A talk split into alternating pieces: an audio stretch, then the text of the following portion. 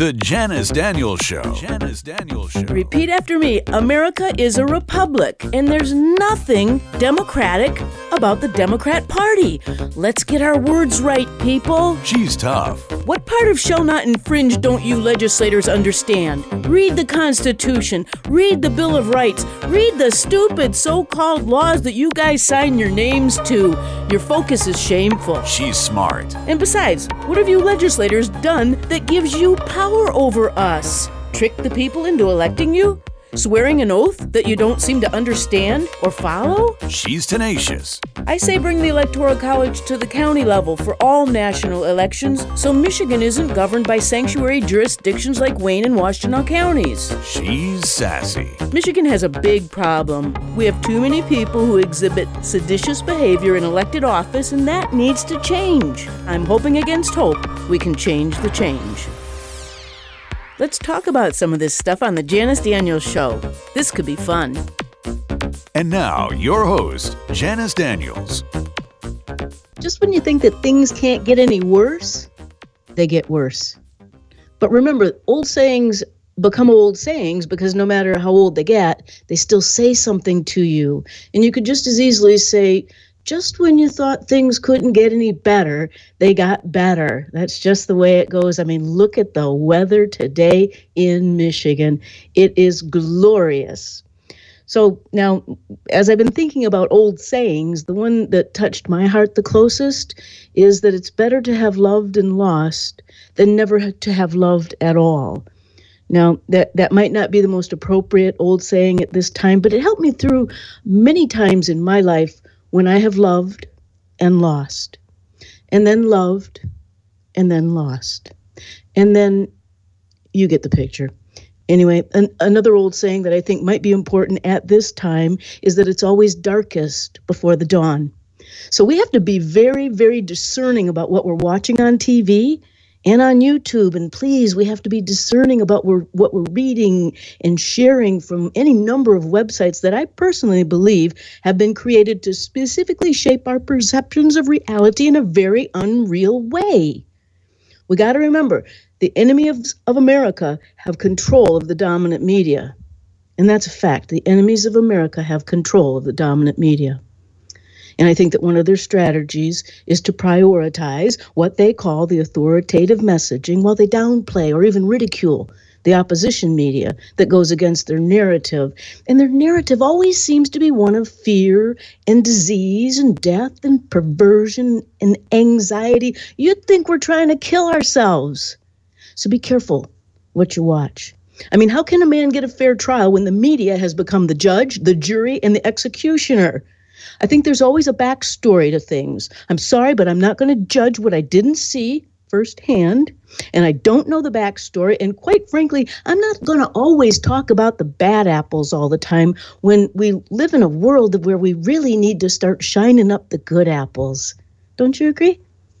So I think that we need to use the tools that we do have at our command to wake up enough of the good apple American people to understand the power that we, the people, have as a free people in the eyes of God and before the entire world of statists and serfs and sheeple. You know, those bad apples. Now, last week, I gavelled open the first meeting of the Guardians of the Constitution. Well, I hammered it open anyway, but I never made a motion to adjourn the meeting. So let's just all agree that we're going to continue this meeting forever. The Guardians of the Constitution meeting is in order, as long as the Janice Daniels Show is on air.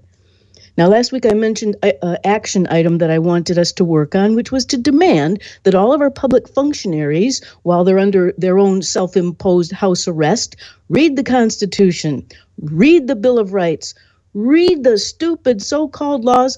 I don't have to go through that. That's in my intro. But in fact, that would be a little bit too much to ask of them because most of the drivel that is passed as legislation was written in such a way that it's impossible to read anyway. So now I use the term public functionaries, and I thank you, John and Ron, because that's an old saying, and it's very descriptive. We elect and appoint people into public office to perform a certain function. And basically, that function is to do everything they can to prevent injustice. Again, that's according to Frederic Bastiat. He says the only purpose of the law is to prevent injustice. Now, I still contend that we need to rid ourselves of 100 or more years worth of man-made laws and go back only to the U.S. Constitution, the first 10 amendments known as the Bill of Rights, and maybe the first constitution of each of the several states, and the 10 commandments found in the Holy Bible. That's really quite enough legislating for all of us. So now my action item number 2. I think that we, the people, need to start contact tracing our elected officials to see just where they're getting their devious marching orders to clamp down on the healthy people in such an egregiously unconstitutional way with this lockdown that's been going on to one degree or another for over 2 months now, and these insidious bills popping up all over the place, while at the same time they allow bullies and marauders, those are words from Barry Goldwater, to destroy private property in full view of the helpless store owners.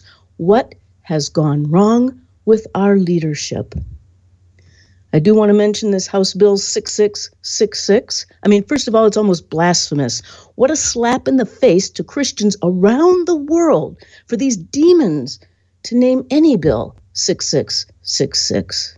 This particular bill was introduced on May 1st, 2020, and it was immediately sent to the Energy and Commerce Committee, where it'll sit and lurk for however long these demons need it to be there. But truly, the demons have made such a great deal of hay out of just the name of the bill, and we've been getting our underwear all in a bunch about it, and no doubt that was their intention. They want to impose this kind of madness on the free people of the United States of America, and we cannot allow them to do so. So now I want to take a look at some of the people who co-sponsored. Now I call this a POC. That's a piece of crud legislation, because I think the people who co-sponsor it is really more important than even the bill itself, because it probably will never see the light of day, even though that's exactly what they want to do. So now, if you're going to take a look at a lady named Tulsi Gabbard, she looks like she's a reasonable voice in the Democrat Socialist of America Party.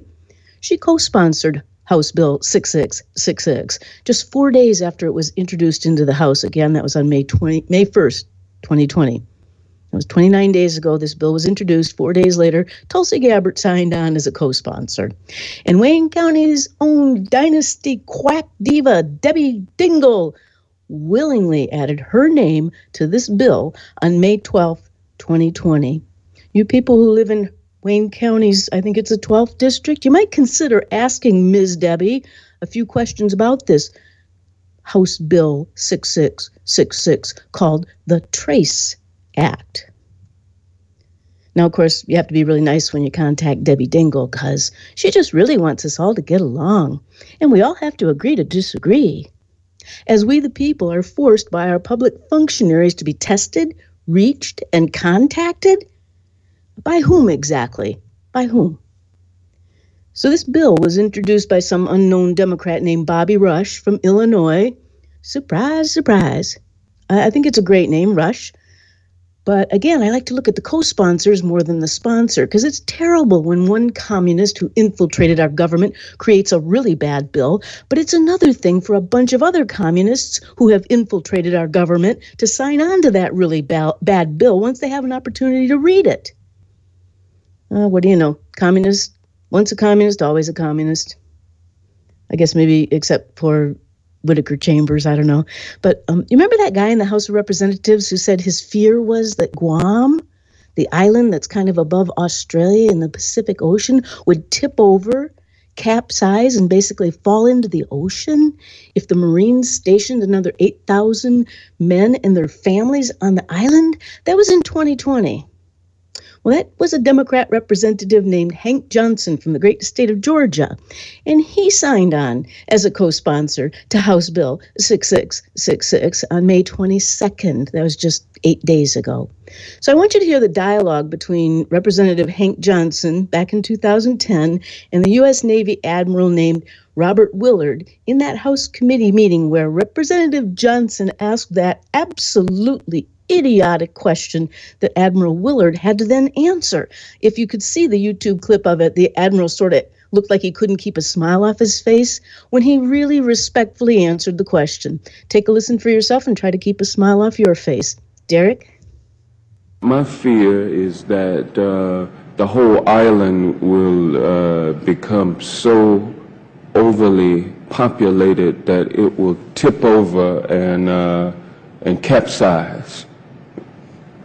We don't anticipate that.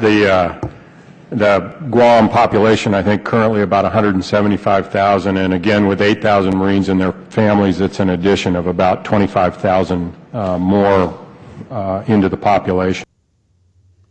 Now, far be it from me to discriminate against anybody for saying stupid things. I've said a couple of stupid things myself in my lifetime, just a couple. In fact, sometimes I like to make people laugh, so I'll knowingly say something stupid just to get everybody to laugh. But, you know, that can really be risky at times. I don't recommend you do that. I, in fact, lost a mayoral seat because I said something I thought would make people laugh. But this guy, Hank Johnson, sits in our federal government. Hank Johnson has been a representative in Georgia since 2007. And so his jokes and his real observations, whether he's joking or not, affect all of us, not just the bullies in Troy. So this past year, this man who said that Guam might fall over if 25,000 more people live there has cast the following votes. He voted in favor of the $19 billion spending bill back in June of 2019. He voted in favor of a massive amnesty bill for illegal aliens with no border security. He voted to advance fraudulent articles of impeachment against our president. And he most recently voted in favor of what conservativereview.com calls the gag and vote for it, small business killing coronavirus emergency legislation. And that is among many other votes that he has taken over the past 13 years that I would suspect he has never read and doesn't even have a crosswind of an idea what he's voting in favor of. He has a 16% failure rate on conservativereview.com, and yet he has this website that's filled with all the wonderful positions that he takes on all the Democrat hot-button issues.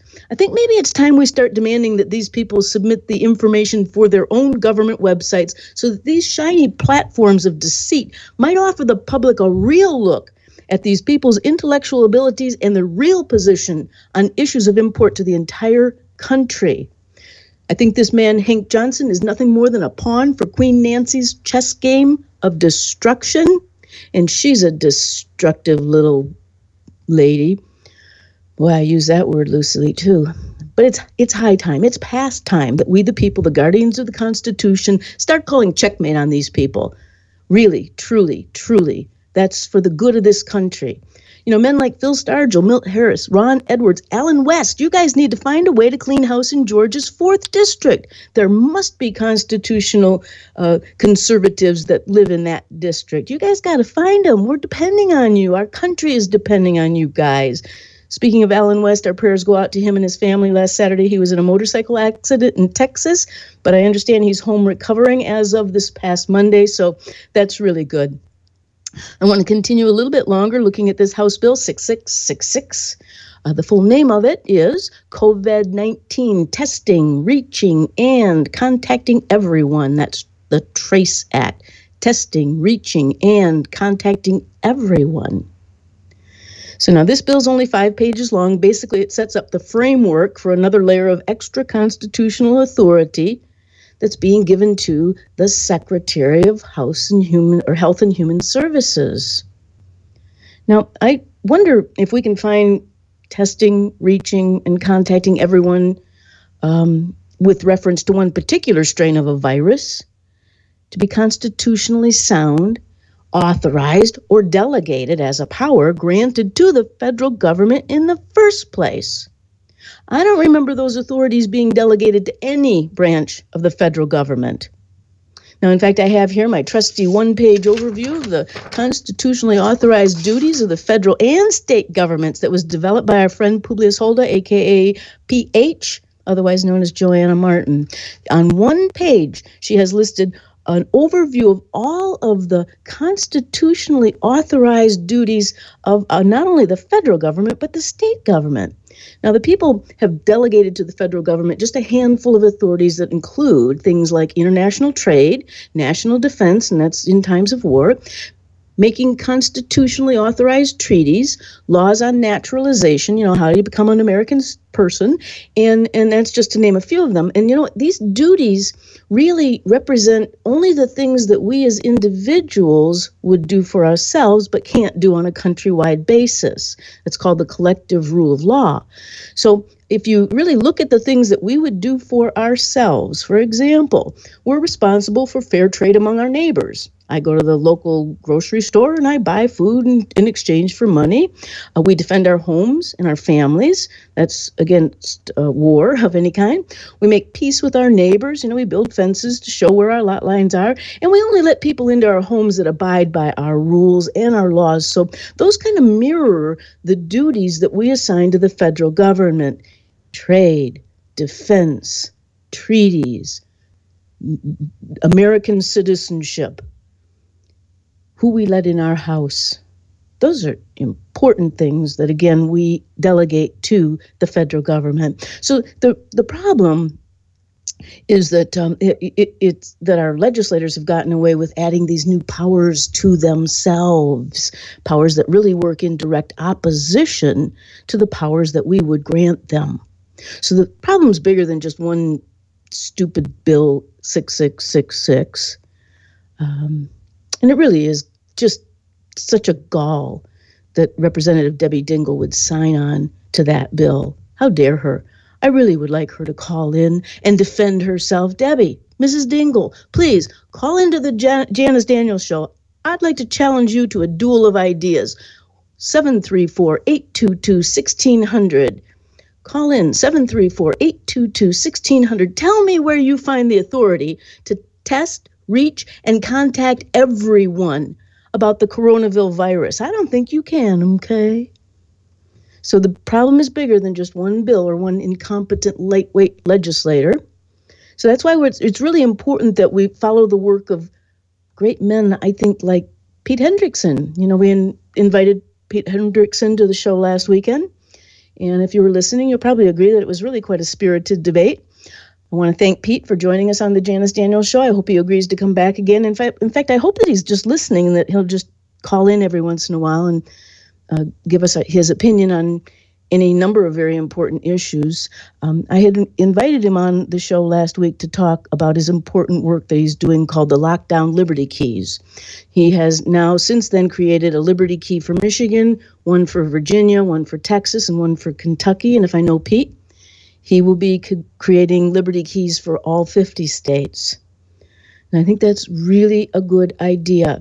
So I would encourage you to go to Pete's website. That's losthorizons.com. Click on the search bar, type in Liberty Keys, scroll all the way down that page, and you'll find a link to the Michigan, Texas, Virginia, and Kentucky Lockdown Liberty Keys.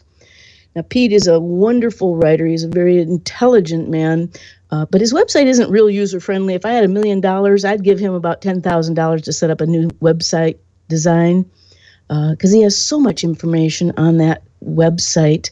And but his valuable information isn't going to be helpful unless we, the people, share the words that he's writing. Spread the message. I went to the hardware store the other day to spread the message of liberty to my fellow Americans who were all wearing masks. So I wanted to support my local hardware store rather than, you know, the national chain. So I walked in and there was this rather rotund young man, kind of like heavyweight young man. And he uses this authoritative voice and says, "You must wear a mask if you're going to shop here. Do you have a mask?" So I pulled out my N95 mask out of the bottom of my purse with my keys and my change and my tissues and all that other stuff in there. And I pulled out the one that I wrote Trump 2020 on it. So I put it on facing him and said, you know, as I was putting it on, I said, you know, these masks really are more dangerous than anything else. We would be better to be breathing in fresh air. And I said, but at least I'll make a statement with my mask. So he looked at me, and I swear to God, his eyes turned like steely cold and kind of blank. I kind of thought that if I could see his face, I would see a look of disdain on his face. But, of course, I couldn't see his face because he was wearing the stupid mask. So then I'm walking down the main aisle and I'm kind of shifting the mask on and off my nose and mouth because I'm really kind of irritated about the whole thing. And I hear this voice behind me that says, you must wear your mask. So I was like, oh my God, Big Brother? I mean, Big Brother, anybody? So I'm walking around, half taking it off, half putting it on. I'm getting irritated. And then this time there's this little boyish looking girl clerk who marches down the aisle and she says, you must wear that mask. And I said, I can't breathe in the mask. She says, in this snotty little voice, she goes, well then, you're going to have to go stand outside and wait for somebody to help you. And I said, you know what? I guess I'll go outside and shop somewhere else. And that's exactly what I did. Now, they lost out on $70 worth of material, merchandise that I wanted to buy from them. They lost out on it because I had to go to a store that would not force me to wear a mask. Now, I did. I went to one of the large chains. I don't want to mention the name, and I didn't wear a mask. Of course, everybody else was wearing masks. Maybe one or two people didn't wear a mask. But as I was walking around, I'm like looking at all these people, these young, healthy, handsome, strong young men, and I'd say, my God, you're so young. That mask isn't helping you. You need to breathe fresh air. And everybody kind of looks away from me and doesn't say anything. So I stopped to talk to a clerk to ask where something was that I wanted to buy, and he made some stupid crack about his stupid, filthy, unhealthy mask. And he had a really good sense of humor, and so he then went on to say something like, well, I guess it's going to protect me from getting something. I said, yeah, it might help protect you from getting just about everything except liberty. And he liked that comment. In fact, he liked it so much that he kind of walked around the store with me, making jokes and finding things that I needed. It was really great. But he kept that stupid mask on. I think it's really, really insane the way everyone, young and old, black and white, rich and poor, have all bought into this insanity. So I don't really want to shame people into stopping wearing these masks, but I would like to encourage people to stop wearing these masks. All they are doing is showing that we are incapable of taking care of our own health. And God is the final arbiter of when we're going to die. And you know what? If I can't see the smile on your face, it takes too much away from life. It truly does.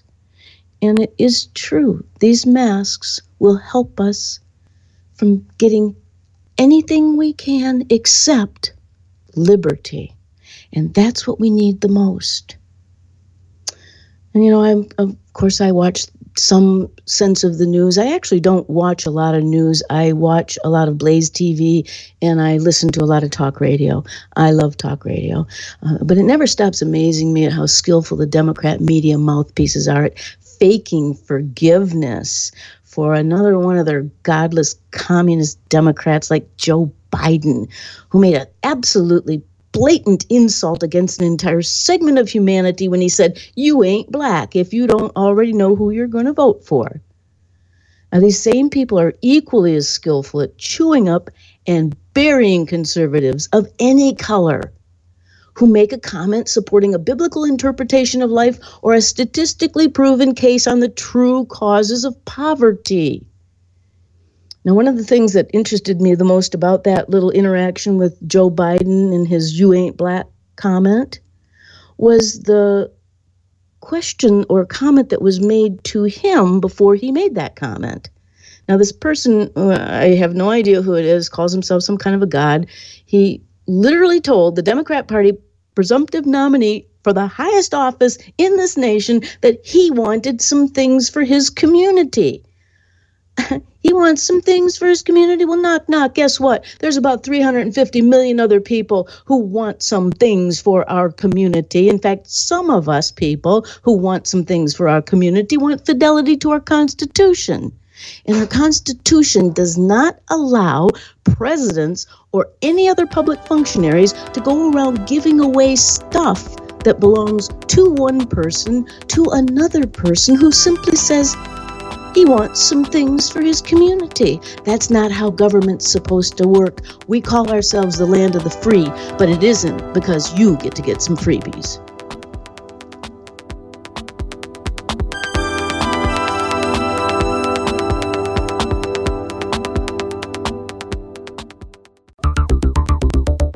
The Janice Daniels Show. Janice Daniels Show on Wham! Talk 1600 and 92.7 FM. The world has changed. I feel it in the water. I feel it in the earth. I smell it in the air. Much that once was is lost, for none now live who remember it.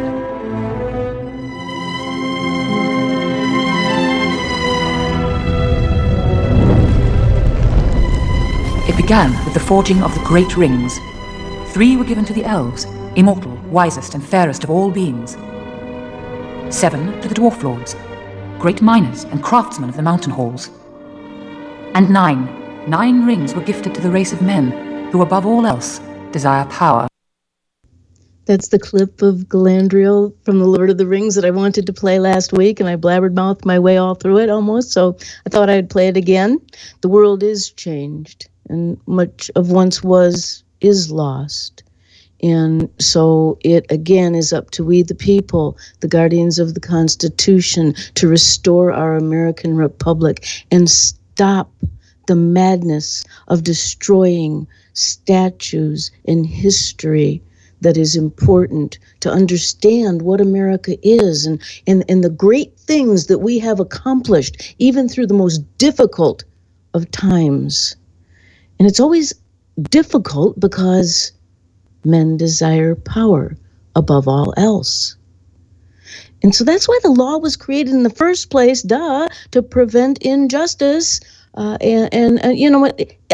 As much as we have troubles and sorrows and woes, in the end, good prevails. God is going to win this war. This is a battle between good and evil. It is God's war. We are only asked to stay in the fight. We're not expected to win the war.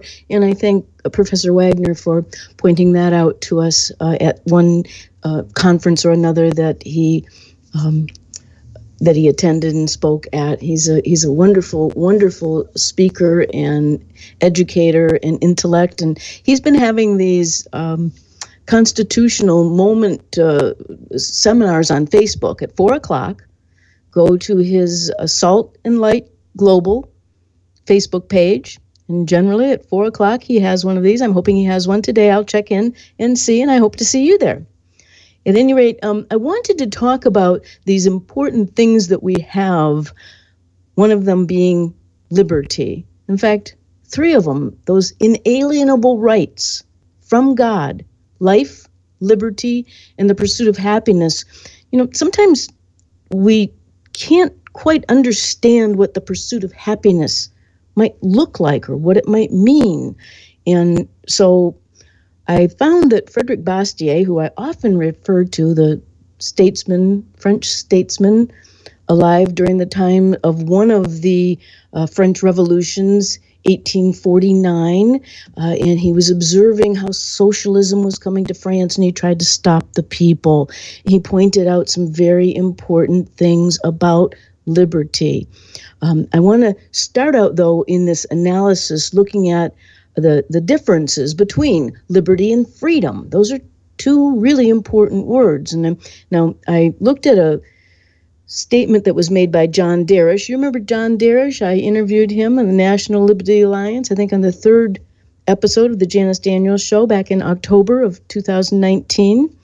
That was John Darash, the National Liberty Alliance.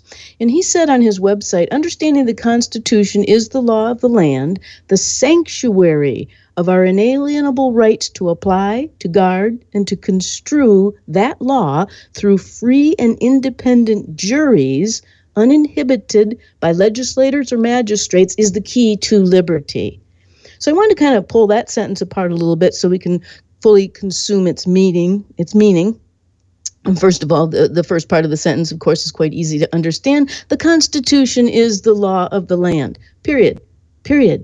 So whenever any legislator in this country, from the highest level of government to the most local level of government, proposes or sponsors a bill, they have to be commanded by we the people to cite the article, the section, or the clause of the Constitution that gives that particular bill the suitability to be enacted into law. Answer the question, under what authority? And don't tell me statutes and don't cite me cases. I want to know the constitutional authority that allows any bill to be enacted into law.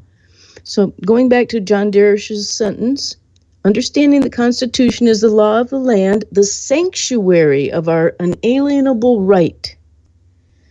So I like that word sanctuary. It's bandied around quite a bit these days. But what's the root word for sanctuary? Sacrosanct. It's sacrosanct. So our unalienable rights are sacrosanct. What does sacrosanct mean? Well, a synonym for sacrosanct is untouchable.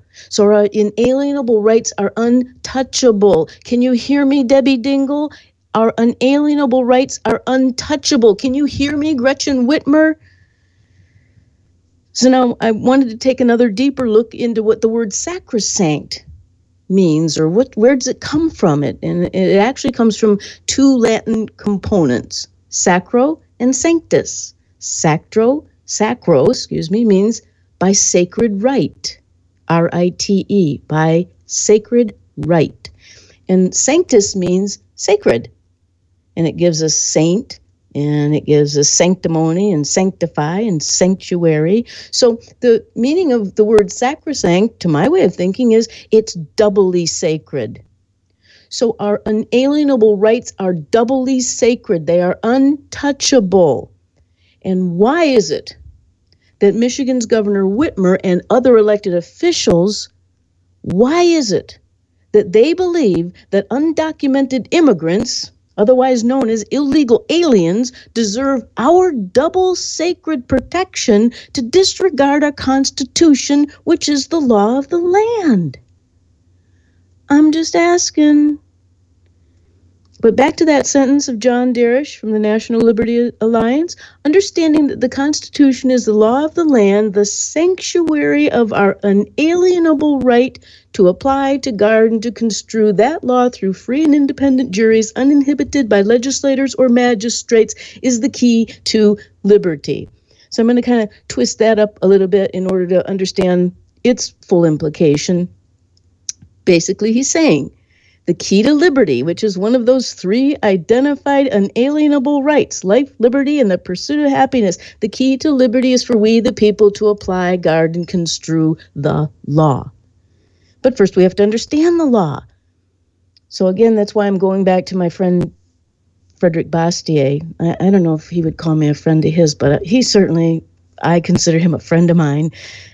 So he's such a great political thinker. I'm just so amazed when I go back to that pamphlet, just one little pamphlet, The Law. I know he's written other works, and I want to get to them and see what else he has to say, but that little pamphlet called The Law, it really contains like the essence of what we need to know about socialism versus free markets. Now there's that word again, free. So, Bastiat put it really nicely. Instead of using life, liberty, and the pursuit of happiness, he called it life, faculties, and resources. I want to go on with his discussion of life, faculties, and resources, but we have Tom from Detroit on the phone. Good afternoon, Tom. Hi. I was going to talk about, you were talking earlier about Pete Hendrickson, and you're just real quick about, you said, why is it, people our governor, aren't following the Constitution? And, well, it's a lot easier to just be king, I guess, and I mean, that's the short of that. But, about your last week you were talking about the income tax and Pete Hendrickson. I read his book, and, and I followed up. This was back when we used to have to go to the law library, really, to to look up the law, and you know he was correct, and you know it was kind of like a Alice in Wonderland rabbit hole where you know you go down and through all the convolutions through the Internal Revenue Code, and you know the trouble is they keep changing the code and they twist everything to you know. To fit their own weaponized policies of collection. That's the guy I used to go to. He used to have meetings. He actually got his case accepted to the Supreme Court. Then shortly after he got on the docket, he had a heart attack. His name was Chuck Conscious. But he used to say, you know, if only lawyers can understand the law, then only lawyers should have to obey the law. And he basically said he gave up on trying to argue the code with the IRS, and he just went to the Supreme Court rulings that said that the 16th Amendment didn't give the Congress any new taxing powers, and that was basically Stanton versus Baltic Mining, and they were confirming the Bush-Habber decision, but. You know, these days, if I talk to, I talk to 100 people, and I'm probably not going to be able to find one person that even knows the original federal taxing powers. They don't know the difference between a direct tax and an indirect tax. I agree with you, Tom. That's exactly why I'm devoting this program to trying to help people understand their constitutional authorities and stop letting the usurpers of good government create new powers for themselves by using what they call the law, and then they kind of convince the world that they are right, and we all have to look up to them, and we all clap when they walk in the room, and we all give them the best seats and the best cars and the best pensions and the best perks, and yet they are stealing from us our basic understanding of the law that is so concisely and so nicely written in the Constitution that if you just take a little bit of time to brush away all that dust from the centuries of usurpation of simple constitutional rule of law, and we've got to remember that Constitution was written to limit them, not to limit us, not for them to tell us where we're allowed to go and what we're allowed to do and who we're allowed to be with and how many people. This is it's egregious to the extreme, and you know I have often said the pendulum needs to swing back towards the center, and then we need to give it a hefty push towards the right, because we are right. Now, I think that what has happened is the pendulum has been pushed so far to the left that maybe we are waking up enough of the people. We don't need all the people. We just need enough of the American people to understand the things that you're talking about, the things that Pete talks about. I've tried to read Pete's book. I have, in fact, hosted a conference where he was able to put down his theories on a screen, you know, PowerPoint kind of presentation, and it makes so much sense, but it's still a little bit intellectual. And so I always try to bring things to the, you know, ground level so that everybody can kind of understand them. And I think maybe Pete's work needs to be gone through on the Janice Daniels Show so that we can understand it at the ground level. Tom, even the words that you're using are a little bit highbrow, and I can't think of which words that you've said, the citing the cases, etc. Yeah, that's the thing. There's only maybe 4 or 5 cases that one would have to be familiar with to be able to absolutely prove that, you know, the direct taxes still have to be apportioned. But like I said, people don't know what direct taxes are. I think of it like, okay, if I bought direct, tried to, you know, if I'm a dealer, I can buy direct from Ford Motor Company. But if I have to buy from a source, I'm not a dealer, so I have to buy from a dealer. That's a source for that product. Okay, in the 16th Amendment, it says income from whatever source. And the Bush-Habber Court pointed out that, you know, they wouldn't have had to use the word source if they meant something other than a direct tax. Otherwise, they would have created a whole new class of taxes, which they didn't do. So vis-a-vis, you know, if they're taxing me directly, you know, it has to be apportioned. If, you know, if there's some other, well, you know, and now it's getting too technical for you. Yeah. And it's the ignorant juries, I think, that's gotten us to where we are now. When the judge outlines the law to the jury doesn't take into consideration whether that, you know, that you know, definition of the law is constitutional or not. Yeah, thank you very much for your call, Tom. I have long said that, unfortunately, we've again twisted things around to where we randomly pick our elected officials based upon how they look on television or a fancy website that they give, and we micromanage who we allow on juries. I mean, is it really a random jury of your peers when you have an attorney and a prosecutor going through these questions, asking, I don't even know what kind of questions to ask, because I have never been on a jury, and that's because I had asked not to be, quite frankly, and I had a valid reason not to be on the jury. I might like to be on a jury these days, so if anybody's listening in the government, send me a request to be on a jury, and I'd be happy to join you, but of course they probably wouldn't want me now. But at any rate, we have lost the random jury of our peers, and we've lost the studious selection of our elected officials, and we need to switch that back around. But I want to get through a little bit of Frederic Bastiat's use of the words life, faculties, and resources rather than life, liberty, and pursuit of happiness. So Frederic Bastiat uses the word faculties instead of liberty. And I think that's interesting, because the way he explains it, first of all, he gives great, great credence to life. That is the greatest gift that God has given us. And these faculties that God has provided to us, the faculty of sight and sound and touch and taste and physical bodies that are capable of doing an endless amount of activities. We can walk, we can talk, we can think, we can breathe, blah, blah, blah. We can have all these motor abilities with our fingers and bend our knees and our elbows, and we dance and we sing and we build things using our faculties. So then Frederic Bastiat goes on to say, and then God has given us a vast array of resources: wood, stone, minerals, dirt, seeds, jewels, sheep, horses, water, all these natural resources that we use our faculties to build the world in such a way that we provide happiness to our gift called life. I think that that is a little bit better way of understanding what life, liberty, and the pursuit of happiness is. Now, when you think of the word freedom, it seems to me that freedom is like an acquired commodity. We use our faculties and our resources to secure our freedom.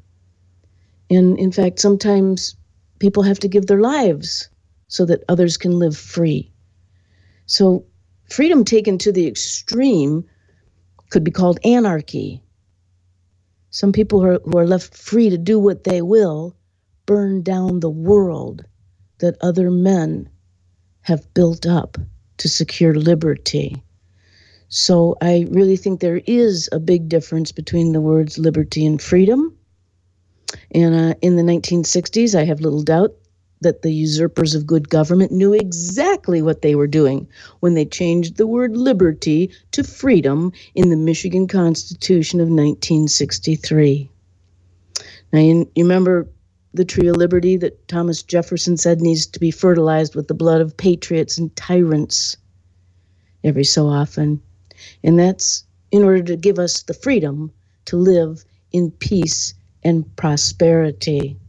Now, while I was doing my research on the law, I happened to go back to a set of doctrine that I read from Thomas Aquinas. He basically said that he believed that there were four levels of law. And the top of the levels of law, the hierarchy, at the top of the hierarchy is eternal law, and that's God's universal law the laws of the universe. And below that, Thomas Aquinas said that there's divine law, and that's God's written law, the Holy Bible. And then below that, there's natural law. Things are what they are. So the example that I like to use when I try to define natural law in modern terms, and you may have heard me say this before, but I say a tree is a tree, a man is a man, and a woman is a woman. And now a tree cannot become a man, even if you strap a log around the middle of it. I'm kind of blushing. A man can't become a woman, even if he packs 25 pounds of makeup on his face. And a woman can't become a tree, even if she wears a dress made out of leaves. That's natural law. Things are what they are. And then beneath all of that, we have the lowly creature called man's law. And that's what's got to be guarded. That is what's got to be controlled by we, the people. If you want to join the conversation and add to any of my discussions, or if you have another subject that you'd like to bring to the table, please call 734-822-1600, 734-822-1600. Speaking of Thomas Aquinas, I found another statement by him that's attributed to him. I don't know if he actually said it or not. I wasn't around when he was alive. But he said, by nature, all men are created. No, he didn't say created. It says, by nature, all men are equal in liberty, but not in other endowments. I'll say that again. By nature, all men are equal in liberty, but not in other endowments. Happiness is secured through virtue. It is a good attained by man's own will. So again, that kind of goes along with my thought about what Frederic Bastiat was saying, that in fact we use our faculties and our resources, our own will, to build the world that makes us happy. I think that we have so much to do with the resources that we have been given, and it's just a wonderful thing that we're able to use God's resources in so many wonderful ways to build this beautiful world that we have. And even in spite of the fact that there are troubles all around, I mean, real serious troubles all around. For example, this business that's going on in Minnesota. These riots, I mean, this is not protesting, people. This is rioting. It's terrible, and it's spreading across the country. It's spreading across the country. For example, Fox News is talking about a NYPD van is set on fire in Brooklyn. It's just not going to be helpful for us to misuse our freedoms. Now, my motto for today is words matter. And that's why I love talk radio. Keep listening, keep talking, keep learning, keep sharing. And remember, keep spreading the word. It's Wham! That's WAAM out of Ann Arbor, Michigan. And I'm Janice Daniels.